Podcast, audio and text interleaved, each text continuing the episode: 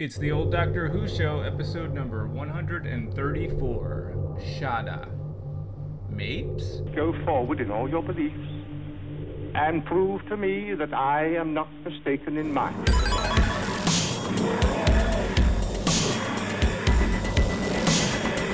You couldn't control my mind before, and you certainly can't control it now. Would you like a jelly, Debbie? The TARDIS, when working properly, is capable of many amazing things. Reverse the polarity of the neutron flows, and the TARDIS will be free of the force field. Well, the TARDIS is more than a machine. It's unity, like a person, you see. Resulting reaction, despite it. Are you ready? Welcome back to the old Doctor Who show, your classic Doctor Who review podcast coming at you every 3 weeks, tri-weekly, as it says on the label on your shirt. Welcome to the game. It's skins. This is the contract you signed. It's skins versus shirts. Totally a weird concept for anybody, let alone Eric a non-sports kid. Eric and I are goes there. His shirts. Mom drops him off at camp. You're young little skins. Eric sitting out there. Bunch of dudes, get a lot of dudes together, trouble. Don't like gangs of dudes. And then an older dude just goes skins versus shirts, and then half the boys take their tops off. And if you don't know anything about sports, and your entire thing is fueled through 80s TV where kids on different strokes are getting kidnapped and all sorts of terrible things, you don't know what's going to happen. That was literally every episode. And then it's true. And then half the kids had skins. Half the kids had shirts. Somehow they put me as a goalie. Never played soccer. They kicked the ball in. I tried to stop it with my shoe. A kid, skinless, not a skinless kid, that's a whole other thing. A shirtless kid came up to me and just said, "You suck." And I still think about that because I didn't know. I didn't know you could use. I had my parents got divorced when I was 5. Distant father. He's not out there telling me how to do sports. Welcome to the old Doctor Who show. This is the old Doctor Who show. We're back, Dan. Hey, it's been a 3-week period, right? Wrong. First of all, whose psyche we were just delving into? That's Eric over there. You got your best pal Dan over here. You got who Dan. Has very similar stories. My shirts versus skins is the same amount of terror. Plus the fear of the eroticism at the same time. It amps it up to like a completely different level that I'm just terrified for many reasons all at once, including body shame, which right. You know, that's healthy. Hey, guys, what are we doing here? We're talking about our own personal problems. Personal issues, personal problems, because, you know, what happened was every 3 weeks, we're a very conservative podcast. You know, it's sort of like... Just like you just turn that little spout just a little bit. But somehow we're just like, let's do a second show. And then all of a sudden it's every week, Dan and Eric. And now the spigot, you've turned it all the way. It's popped off. The stuff's shooting everywhere and you're getting too much. The floodgates are down. You're drinking from the fire hose. It's the fire hose of freedom that we got going on here. All right. So we got the Doctor Who show going on. You'll also see in your feed, you've already seen it, The Sandman, our Doctor Who show presents first spin-off podcast. And then our second spin-off is going to be just us talking about our dreams that we had the previous night. That's going to be our next spin-off. That's the whole show. Then, it's the real dreams. Yeah. It's the real dreams. No, but as Dan said, you will see that now in your feed. Yep. The plan is every week, every Wednesday, you will get a new show from us. So you'll get a new Sandman show or you'll get a new Doctor Who show. Right now you're in the Doctor Who world. We're going to talk about Shada in a second. And then next week, get ready. It's Sandman. So there you go. If you want to stick on the Doctor Who train. Sandman. Yeah. If you want to stick on the Doctor Who train, nothing's changed. It's still every three weeks is a stop. Hey, you guys, get on board. It's still us. Don't be scared. Yeah, it's fine. Dan, couple of things before we jump into the Shada review. As many of you know, we have stickers. We've got old Doctor Who show logo stickers. I still have some. People were sending in self-addressed stamped envelopes to a P.O. box. I have recently canceled this P.O. box. Yep. It had sent I found a bad tweet that it had sent several years ago, and I was like, no more. Oh, you had to cancel it? You had so to it got canceled. Yeah, the cancel. Entire... Yep. Yes. No. In all seriousness, don't send to the P.O. Box anymore. And if you have sent to the P.O. Box and you never got a sticker, email me or send me a DM or something, and I'll get you squared away. If you want a sticker, and just contact me, we'll figure something out. Just go to Eric's house and just knock on the door. Eric's address is... Yes. I certainly am not going to be giving away my address where you can send a self-addressed stamp. But you can contact me. I'll just pay for the stamp. If you meet him at the dumpster behind the Target down the street on any Wednesday after 8 p.m., Eric's going to be there. He'll give you stickers. Oh yeah. Oh, and you're going to be there anyway. Yeah. Whatever. Just contact me if you want a sticker. I don't mind sending them out. Oh, when we get to overseas, it gets a little bit pricier, but it's all fine. So I'm here for you, Doctor Who fans. Dan, here for you. Yeah, we here for you. Dan, do you have anything to add, or should we jump into Shada? I know it was a long episode. It was a six-parter that we all watched as one big film. Do you have anything to add, or should we hit that button and get to work? Yeah, let's just jump right in. Let's get through this. Yeah, thing. We don't have. There's nothing else, this right? Let's just say first of all, though. Well, what? Maybe it's part of the review. This is one that's not on BritBox, which means this one's coming out of our pockets, folks. This is money we had to lay on the table. Yes. At your insistence, and surprisingly affordable. I paid $2.99. That's pretty good. I mean, considering it's like 2 hours and 40 minutes or something, or 2 hours and 30 minutes. I was happy. When I saw $2.99, I was like, oh boy, it's going to be $3 per episode, and I'm going to be shelling out, $18 or whatever. Totally affordable, but Dan is right. I was ready to watch it. I opened up BritBox, which doesn't have the best UI, so I spent a lot of time just like, am I not finding it? Did I put it in a different section? But yeah, it's not on there. So you would have had to have bought this. It's possible a lot of people won't listen to this episode because they don't have access to it. Everyone's going to listen to this episode. Even people who've never heard of Doctor Who are going to listen to this episode. It's going to be great. So let's set those expectations real high and hit that button, and we'll get right into it. Yep. Ready? Yep. Beep. Beep. No.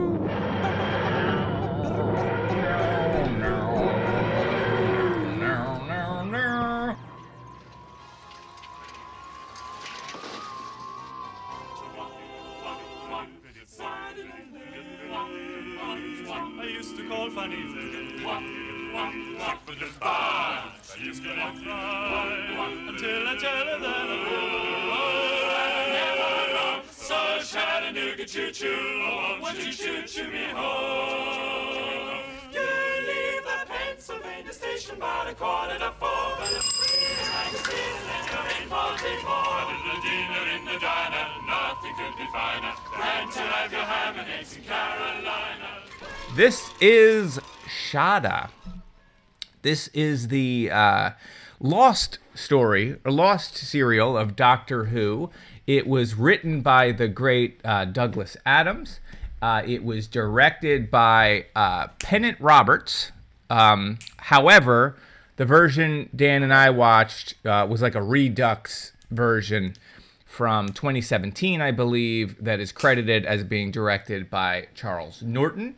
This is a hard one to say because it was shot in the 1979, I believe, but then other things were re-recorded in 2013 or somewhere around that, and then redone again when they did the animation later. So it doesn't matter. It's a timeless tale, let's just say that. The doctor visits an old professor friend in England. And other stuff happens. Dan, I didn't write down the description, but it's a there's a character that is searching for a mysterious book That's enough. Dan, what did you think? Yeah. Eric, I was not exceptionally excited to watch this one, just because I don't like to do things people tell me to do. Mostly because it was a lost episode. There was going to be the animation, which I didn't know how much of it was going to be, like how good it was going to be. It was the, bless you, I think it was the animation style that we're used to from some of the other reconstructions. I like it. I don't think it's the best animation in the world, but it really does do a good job of selling the story. But leaving all that aside, here's what I think about this story. Tom Baker. Yep. Lala Ward. Checks out. Douglas Adams. Also included. It's so good. The three of them together. The story itself is fine. The plot is fine. It's not a bad story, but it's not, you know, my favorite story. But I liked it. And I think I'm actually going to like it more when we start talking about it and I start thinking about it again. But the dialogue, it is the most Douglas Adams dialogue ever. So many throwaway jokes that are just that fly right past you, coming from every direction, from the professor that the doctor's going to meet to, you know, obviously we got the doctor and Lala with their jokes going off. Even the side characters get little jokes going. So much fun. I really enjoyed the dialogue. The story I think was fun too. Very weird opening with Scarman and everyone doing the jitterbug on their I don't know, disco nap that they're having there. So I didn't know where the story was starting, but once we get to Cambridge and we get the ball rolling, really fun all the way through. I actually like this one a lot. Eric, what did you think about this? Oh, Daniel, I love this story. Yeah. I love this story. The story. I love the acting. I love the writing. I love the presentation. People wrote it. I love the meta jokes included within it that were added later. I thought the whole end was great. First off, it's a six-parter. Yeah. However, as a whole cut together thing without the, you know, you can kind of tell like, oh, here would have been a cliffhanger or whatever. Right. Works well. I thought it worked perfectly well like as a single movie that you sit and watch. I thought it was great. I was definitely happy. I thought the acting was really good. I thought the villain was awesome. Yeah. I could have watched him on screen all the time. He was really interesting. He wasn't about taking over the universe. I mean, they play a little bit around with that. But not really. Yeah. The concept of a book that it goes going backwards in time and like all of that was really cool. I liked how I liked the professor character / you know, Time Lord / what's the ancient the Time Lord name that the prisoner that he was? Salyavin? Salamander. Yeah. Salyavin? Salamander. Salinieri. Salivator. Yeah. Salivator. Like, we gotta, go down that salivator. Awesome. Yep. And half the time he's dressed like Rick Wakeman. He's just walking around with white capes. And it's like, and a big floppy hat. Yeah, I loved all of it. I was so happy. And I'm also a huge fan of the film Phantasm. So you get the Phantasm energy. I thought you would bring that up. Yes, I knew you would bring that up. With the sphere attacking people and they're drilling into their heads and like zipping around and the sound of the voices in the bag and to everything that, you know, to jump piggyback as I want to do. All of the stuff you said about the dialogue and the way it was written, and it's very funny, and all of the jokes, and it doesn't take itself too seriously, but at the same time, it doesn't cheapen the show. So much of it was great. Yes. And I loved that even just from the opening, like it opens, and I'm assuming this is a 2017 thing and not something they did the last time that they did this recreation in 2000 and whatever.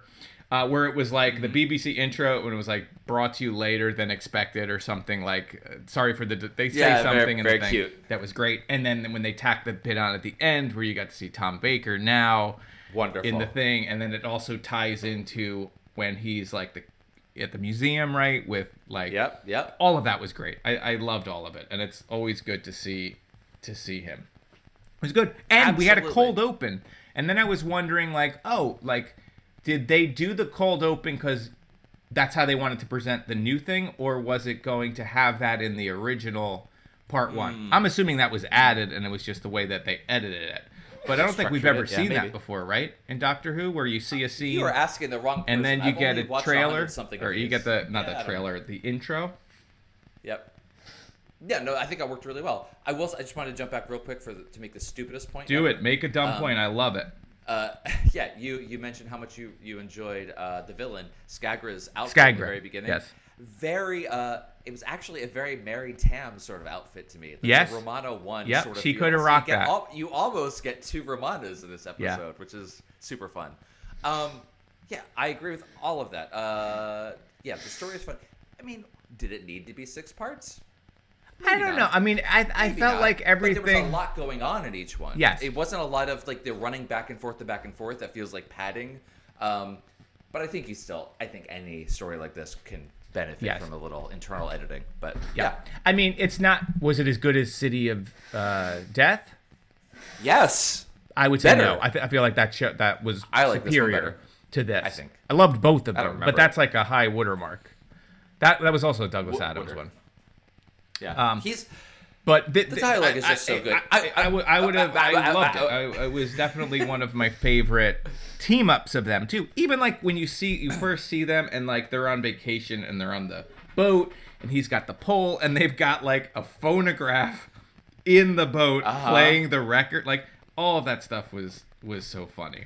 Some of the stuff's a little on the nose. Cool. Professor Chronotis or whatever his name is. Chronotis, and he's reading the time machine like. Whatever. Yeah. And then you get a TARDIS within a TARDIS, so I don't know. Go on, Dan. You were going to say something. Yeah, actually, that's a good point.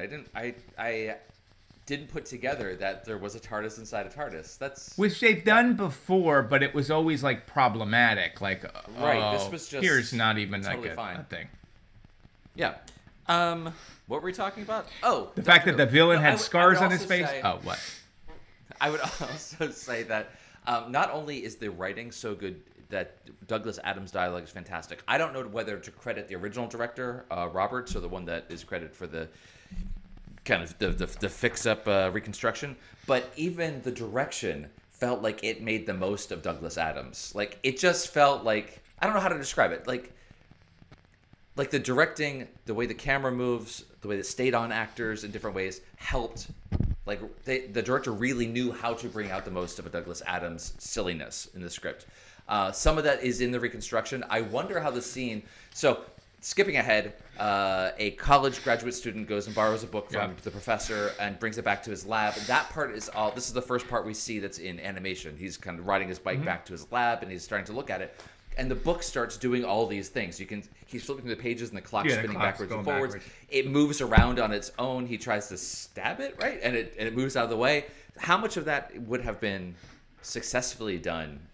in a real production versus the animation? I thought it actually really benefited from being in an animation instead. That was really cool. Yeah, I don't love that was a weird little tangent, but I loved that. Yeah, I don't love the animation style. Right. It just always feels like very stiff and very clip arty. You know. Well, it's a weird combination of that because in static scenes it's very flat, very two-dimensional. Mm-hmm. No one really looks like who they're supposed to. Like that does not look like Lala Ward at all. But then they do these things where like even that first scene I was just describing, you come into the lab and the fake camera, the animation camera spins around the desk in a way that makes it all 3D. So they have the ability to do these really good sort of 2.5D moves. But they don't really do it at all. Otherwise, it's just very flat, very, like you said, clip art or like paper doll sort of. Yeah, and that was the case with Power of the Daleks too. Like, it's the style. I wish they had a better animation style or art for these recreations. But it's a choice. But no, nothing against the artists that did this, and people may like it. For me, it's not to my taste. But speaking with the animation. The way that they cut together, like, after, like, the initial, now we're in animation, now we're in live action, kind of works, and I kind of just forgot about, like, not that I forgot about it, but it really blends well together, and also, like, to step out of yourself, as I do, sometimes driving, very weird. Sure, yeah, when it's neat to see, like, they shot all of the office stuff, and you can see like all of the scenes in the office, and this is the locations that they had because I don't know if we talked about this, but the issue with the show was there was a strike while they were filming this.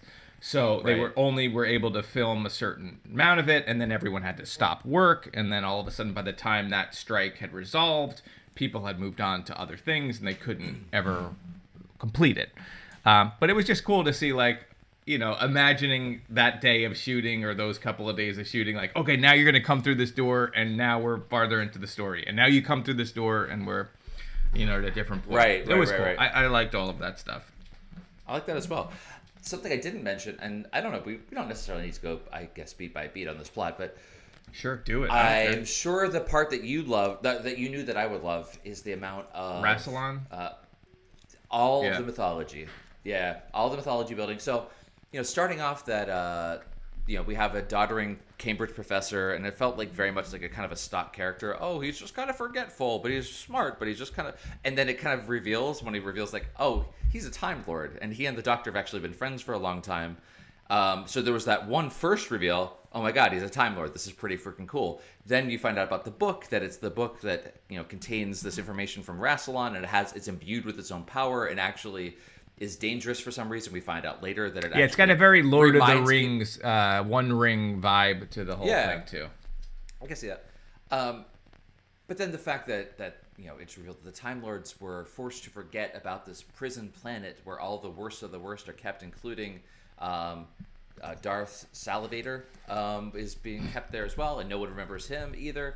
And then it keeps turning because then you know, the professor, not only is he a Time Lord, he's actually that most dangerous of all criminals who's hiding his escape and can reject his mind. Anyway, you saw that. I don't need to explain it. You saw it. You don't need to explain it to me. The fact that it's building all of this out, building the universe of Doctor Who is incredible, especially considering that it was a lost episode. So I don't know, you know, at the time how much people knew about it. Did the script leak? Did people like find out? And how much of that was canon for the rest of the show? Nothing crazy really happens. I mean, the fact that we have a Time Lord who is able to project his mind into others is a pretty amazing thing to expand the universe of what the Time Lords can do. Sure. But the fact that it was kind of like it left out, and now we get to come back to it and see this expansion of the universe is really cool. Yeah, I agree. And we also, you know, as soon as they said prison planet, I was like, Dune! Right? Of course. You got the Emperor's planet, Seleucus Secundus. I was like, hey, we're here. Although I can't remember when was the first time that was mentioned. Is that in Dune Messiah? Or probably by children, but whatever. It's all fine. But to talk about the overall plot, right? So the, the Rick Wakeman character, I was going to call him Rick Wakeman. Rick Wakeman needs to find this Scar. Go to this prison planet because he wants to find this Time Lord prisoner because the Time Lord has the ability to put thoughts into other people's heads. Mm-hmm. Correct? He has the equipment to extract thoughts. Yes. But doesn't the prisoner... And combine them. Yeah, and combine them. But he's making you forget who he is. So he's also got the pull-out ability. How does he make... Oh. Yeah, because they all forget. Well, like, happen? That's a big part of the early plot is that when Romana starts asking the doctor about him, he's like, why did I forget that? And they keep talking about how they forget things, and that was part of how he escaped the prison. He made people forget about the prison. Right. So, like, he had that ability, too. He could go in and out. Like, he can... Not only could he put ideas in your head, apparently he can take them out or at least make you forget things. Or he put a different idea in your head that you don't remember it. So it's still there. It's just obscure. Because once the doctor... because what I'm saying is like he puts something in their head so they can't remember it. But once the doctor actually gets past that, he does remember it, as opposed to it being removed. The Scar guy, it's actually removed, totally gone. You're just unless you're the doctor, in which case you can act dumb. Unless I am dumb, and then you can make a copy of your mind. Yeah, and you're like, oh, can we go? Okay. Skipping to something completely different because it's the Roman. You're gonna talk about the Roman numeral countdown. Like, of course. Why would you have a Roman numeral countdown on a spaceship? It just made everything off-centered. It didn't really feel like it didn't work. It's using more bits than you need for the computer. Okay. The computer, Douglas Adams, fascination with computers and their logic is on full display here. Very Hitchhiker's Guide to the Galaxy with the depressed robot. Like this. I loved Ship. Peak. Yeah, that was great. Douglas Adams, and it's so much fun. The Doctor convinces the ship, kind of like a sentient kind of programming, the ship, that because he must be dead because the bomb came and like took his brains away. So if he's dead, he can't possibly do anything that could hurt the ship's master, Captain Scar. So then anything he says can't be perceived. It's just like, it's so silly and so fun. Yeah, I loved all that stuff. At the same time. I loved it. It is kind of the fact that it is a little distressing that the Doctor could teach the ship how to become a time-space navigating vehicle. Yeah, he's just like, reverse your polarity. So he might as well have said that reverse the polarity of the neutron flow, but they didn't. It was like reverse the polarity of it was pretty close. Something else. It was very close. Yeah. Yeah, he just carried the two, made a couple of it. That was funny, too, when he was like, set it to 20 or 10 or whatever, and then they're all going to die. He's like, negative. The music, unless you had anything else on that. I thought the music was very interesting. It was like flutes. And it was very fantastical. Like it almost had like a soundtrack for like a fantasy thing, but it was a science fiction thing. I thought that was really cool. I liked the Claire character. She was interesting, me too. And it was kind of like you probably could have had. His name's not Gary. What the hell's that dude's name? Colin Peterson. Colin Peterson? No, that's the guy from the staircase, right? Oh, is it? Colin Robinson. I'm thinking Colin Robinson. That's what we do in the shadows. No, it is Chris. Chris Parsons. Chris Parsons. Yes. You could have combined Chris Parsons and Claire's character into one and not had two. Yeah, you could have. But they didn't. But I liked I liked her a lot, and I liked how she, was then made smarter, and I guess they kept her being smart, right? I don't think he ever retracted any of that knowledge. Oh, hold on. The dogs. What does your dog think about it? Hold on. Yeah. No, that's not true. Anyway, I thought she was really cool, and I liked how she worked with Romana later on. And I thought the cast was really well balanced. Mm-hmm. And even though you said maybe it couldn't have been six parts, I felt like everything had a purpose, and the story moved pretty well, and there wasn't too many spots I can think of. It was like, you didn't need that at all. The only parts that I would kind of cut a little bit is on Captain Scar's ship when they're like getting trapped in a room, and then I don't know. It was guess. Oh, we didn't mention. Then K-9 shoots the dude right in the nuts. There's like 15. K-9, man. Yeah, you could cut down 15 minutes of K-9 laser blasting that guy in the nuts. Right in the nards. What? Solid. Just like it just kept on. And the guy's not moving. It's like, well, maybe he's into it, right? It's like, maybe it wasn't an attack. It was more of a hello. Yeah, I guess like to talk negative. Yeah, do it. Take this shit down. When it gets to the end and you get to like all of a sudden there's monsters on board. Yeah. Like like I guess that's a very Doctor Who thing, but it felt like you probably you didn't really need the big creature. I thought the main villain and his plot to like, because his plot in his own head totally makes sense, and maybe it would make for a better world than this one. I thought was enough. Like you didn't need those things, but it was fine. Like it was all right. Yeah, I mean. That's the whole children's show aspect of it. They needed the big visual for a creature to scare the kids and whatever. Yeah. Not necessary, but still fun. What was actually cool was seeing the animated version of what they looked like, and then the practical version that was actually filmed. And they both looked really good. They both actually looked like each other, and I thought it was the costumes. Yeah, they did a good job. Seemed like they were pretty practical. All the costuming and stuff was most of it. Yeah, all the costuming and stuff was pretty good. And I love when they do a lot of location shooting and exterior shots, and this is full of that. There's lots of times that we're outside. We get to see Rick Wakeman. This was one of my early notes when Rick Wakeman's walking down with full cape and everything. Okay. And then he goes and he gets a guy to drive him somewhere. Yeah. And in my notes, I'm like, oh, does he have like a mind control power? Because it was before any of that was established. Or are English people just nice? And I was nice I guess he's just giving him a ride.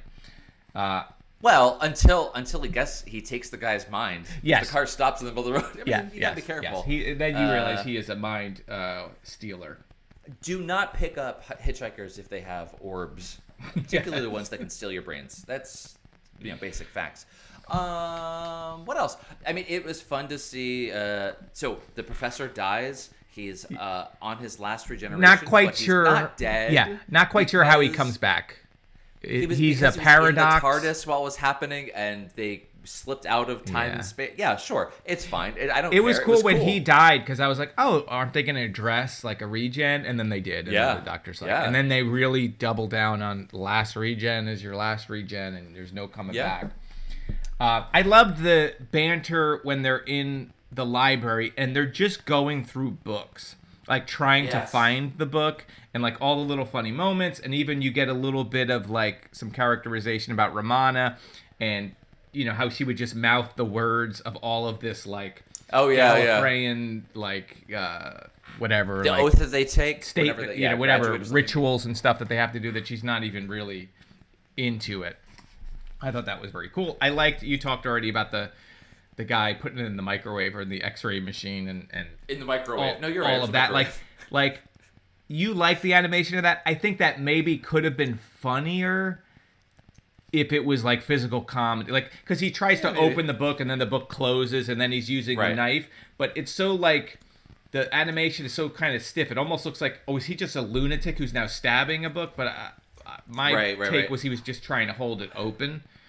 I just don't have the confidence that it would have pulled off. Had it been shot practically, it would actually look very good. So I kind of like the fact that the animation is not super fluid and realistic. It's enough to be like, here's what happened, and you can just fill in the gaps yourself. Right, and I love how I love how much energy, time that the guy who borrowed the book takes, Chris Parsons. And then he calls Claire, and Claire's like, why don't you ask the person that you borrowed it from? Like, oh, yeah. I think that. Oh, why wasn't that your first thing? And that there was another really funny gag when I think the doctor asked the professor some question. And then he's like, oh, I just remembered. And he's like, I just asked you that. What are you talking about? And he's actually remembering who he lent the book to. I mean, it is all of that Douglas Adams stuff. Like, I knew that it was written by Douglas Adams, but when I went to watch it, I didn't have that in mind. I had forgotten. And then you're like, oh, yeah. So, well, yeah, the first part was like, oh, shoot, that's right. That's just Douglas Adams. Is in the beginning when the Doctor and Romana are on the gondola going down the river, and she has this whole thing where she's like, I love the spring, the grass, the color of the leaves. It's actually May week, but May week happens in June here. I'm so confused. So is the TARDIS. I love the autumn, the leaves, the colors. Was awesome. It was the same line again. It was great. I was like, oh, of course, this is Douglas Adams. It's perfect. And then obviously we have to mention that shot of them, or a part of that sequence, is used in The Five Doctors, which we watched like 500 years ago. It was the only piece that they could get of the Fourth Doctor because Tom Baker wasn't available to shoot, so they brought that in. Anyway, just wanted to remark on the fact that, yes, we did see The Five Doctors a long time ago. Now we actually get to see the piece that's in context with the rest of what we saw there. Loved it. Absolutely loved everything about this. Yeah, and I loved the mystery, like, message. Like when the professor is dying and he's using his heart, and it's just like coming up over as like some kind of Morse code. Their version of Morse code, where it's like, you know, beware the sphere, beware Skagra, and you don't know who Skagra is. Like, right? Rick Wakeman is just Rick Wakeman. You know, he's just trying to make it after yes. But no, when you like see that, you're like, oh, what's that? What is, like, you don't know what Shada is. Like, it's like a mystery. And like, I love how that is built into the story. And then you're like, oh, he's Skagra. Oh, we already know the sphere. It's very cool. Yep. Yeah, yeah. Very well done. Super fun. I like that the book had its own, like we've mentioned already, but the book has its own sort of personality, and that it, when the sphere is chasing the doctor on bicycle, and it that part is a little wonky. The doctor drops the book, but doesn't even go back for it. Like, no, that's what I'm saying. I think that the book dropped itself out of his pocket. But the doctor doesn't seem aware that he's lost it. Even when he didn't check his pockets, even the scene that follows, like, he never says, like, he just starts yelling at someone else, like, for borrowing it, that you messed all this. He's yelling at Chris Parsons, I think, at that point. Right. And then when he gets trapped under the fence, so that buffer is like, come on. And then Romana arrives just in time. At just the right time. Yeah. Yeah. There's a little bit of that. Everything's just cliffhanger moments are great. Yeah. And then the fisherman, like they cut through that. Why did he die? Why?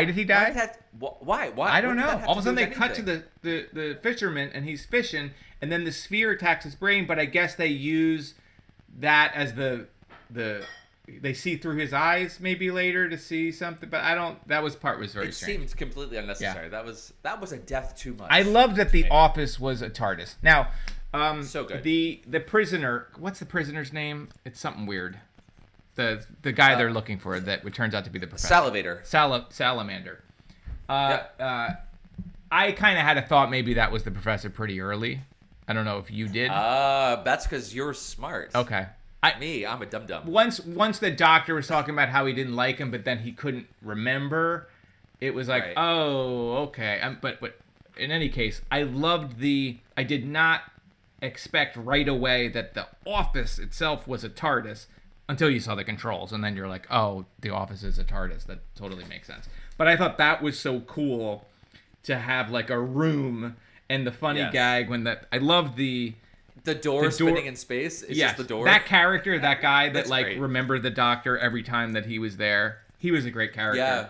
And I loved all of his takes and, like, his double takes and his spit takes. Like, right. When he was opening the door. He opens the door and there's nothing there, but I'm not drunk. But, I mean, even bringing the police officer at the end, that whole thing. And then they all get arrested at the end. It's like, all right, everyone's so silly and so good. It was, that was just a lot of fun. And then, obviously, at the very end, you mentioned we get to see then current day Tom Baker reprising the role. Which was lovely. You know, this is dumb. I'm going to just mention a dumb thing. The TARDIS controls in the office, it didn't actually register to me that it was a TARDIS per se. Mm-hmm. It made me think of, I can't remember the name of the character, but in this Sarah Jane Adventures, the computer that comes out of her like house, there's the computer that's built in. I never saw that show. Yeah. Well, but you've seen that because it was one of the New Who when they all have to join forces to stop the master in Utopia and some. Anyway, it made me think of that. So I was just like, oh, he's like had got this supercomputer. But then when it was like, oh, the whole thing is a TARDIS. And you are hiding from the Time Lords. He's not actually supposed to have one because he's retired. So he like made it into where he now lives. That's not an easy task because you have to work with the carpenters and like whoever's building the building. Like you're just going to build a door. He can go into their minds. I guess you're right. He could go into their minds. Mind control. So how does that differ from the master so much? Like he can put thoughts into people's heads. It's unclear. Hypnosis, the master, similar? The master takes over your body like a puppet master. What? Yeah, but is that the same as this guy implanting thoughts? Probably not. Two different things. I guess they're different. Controlling someone, because once he's done controlling you, you're back to normal. Whereas this guy literally can make you know. He's like the Matrix, the movie, not the Doctor Who, where he could teach you kung fu or whatever. Yeah, you fly a helicopter now. But then you also have the seventh Doctor in one of the scenes. He's at Buckingham Palace and he tries to go, and the guard is guarding the door, and he uses a little hypnosis on the guy. So I don't know the whole. What can a Time Lord do? It's almost like the sonic screwdriver. They can do whatever they need as long as it serves the plot, and then they'll just never reference it again. Yeah. It's super fun. This was just a great story. I'm actually really glad that you monsters made us go and purchase it and watch it. Yeah, it was fun. It didn't bother me that it was incomplete because it felt they did a really good job making complete. If it happened like just stills, the telescene snaps, I don't think I would have enjoyed it as much. No, and if the whole thing was animated, I wouldn't have enjoyed it as much. Same. So same here. I'm glad that we got to because we got to see K-9 a real reconstruction. Why was K-9 constantly shooting that guy in his nether regions? That they just kept cutting back to that. It wasn't stopping him. It was slowing him down as he was just almost like a still of. It was a little strange. It's like the monster found that one jet in the pool and just wouldn't leave that spot the rest of the day. Yeah. And no, he wouldn't say anything about it, but just kept a small smile on his face. It was fun. It was a great story. I don't think I have anything else to say about it. The end of it, Skagra. Stop. You see Skagra. Beware Skagra. Then the guy's like, I'm Skagra. And then at the end, it's like, oh, it's Dr. Skagra if you're nasty. Like I liked that you found out like he was a member of that. Because you saw him in the beginning, like, in that ship, but then, like, you found out, like, all those that scene with all the intellectuals where the doctor's greeting them and he does, like, the power fist to one of them. But the he kills them all. He blew up the space station. Gone. I mean, they were all, he had to borrow Chris Parnell's brain so that he could actually, like, talk to one of the guys. But then blew the whole damn thing up. Now, Chris Parnell was in this. That would be... I know. Yeah, that would be great. That'd be good. That'd be a good start. But you're right. So they all, I guess, die. And then the end is also kind of, like, a little strange. Like, you know, because Romana's like, you can't just put these people back in prison. It's a prison that people forgot about. But the doctor's like, not my problem. So I guess they all go back to prison. Like, what did they go to prison for? And I felt that those characters, did we ever see those characters, the prisoners, that is, mm-hmm. in real life or only animated? Because they animated them like zombies, and they make a line about zombies, and I didn't love that. I thought they looked kind of silly. Yeah, they got to, at least since it was all animation, they got to design them a little differently. They actually had a woman in there, and I think in 1979, they probably would not have had a woman. Especially when you have the council of the smartest, most important people, and it's all dudes. All dudes. All the same old white dude. Yeah. But anyway. So, Captain Scarface, he is a Gallifreyan, but he was part of the people the schism that left the Time Lords and went to another planet. I think so. Yeah. Right. Okay. Or did I dream that? Did that actually happen in the show? I just remember it's his idea to do this, and he talks these other intellectuals in, and they're all going to work on it. And he uses their minds to create the sphere that's able to extract memories, and then he turns on them. But I don't remember the part like if they abandoned the Time Lords or whatever. I feel like maybe I... It's also strange, too, because, like, the professor who is... how did he really escape the prison planet? Like, I'm not really sure, but then he, like, hid himself and made people forget certain details, yet Dr. Skagra, if you're nasty, he's able to know all about him and where he is and where the prison planet is. Because that's part of his overall plan to... It's all fine. I love the spheres. I liked how the sphere was destroyed and became many little spheres. Yeah. That was cool. It was fun. It was a fun, good time. It was a good time. It was funny. For once. Tom Baker is the greatest. Greatest of all time. There's not even a question there. Yeah, Romana, too, also fantastic in this. Loved it. It was very good. Absolutely. Very good. Yeah. Good time. And I love the end. We talked about the end, but it was super sweet. And you see that old hand on the console, and you're like, he's also old. But it was great seeing him, and he still has all of the charisma, and I loved it. He got that smile at the end. It was wonderful to see. So I don't think that's anything. No, I think there's nothing else to say about this one. And for whatever reason, even though all of these monsters made us buy... Oh, I have a science question for you. Because I'm not smart. I was going to jump to the twits. So they make a point of saying the book is like non-organic, right?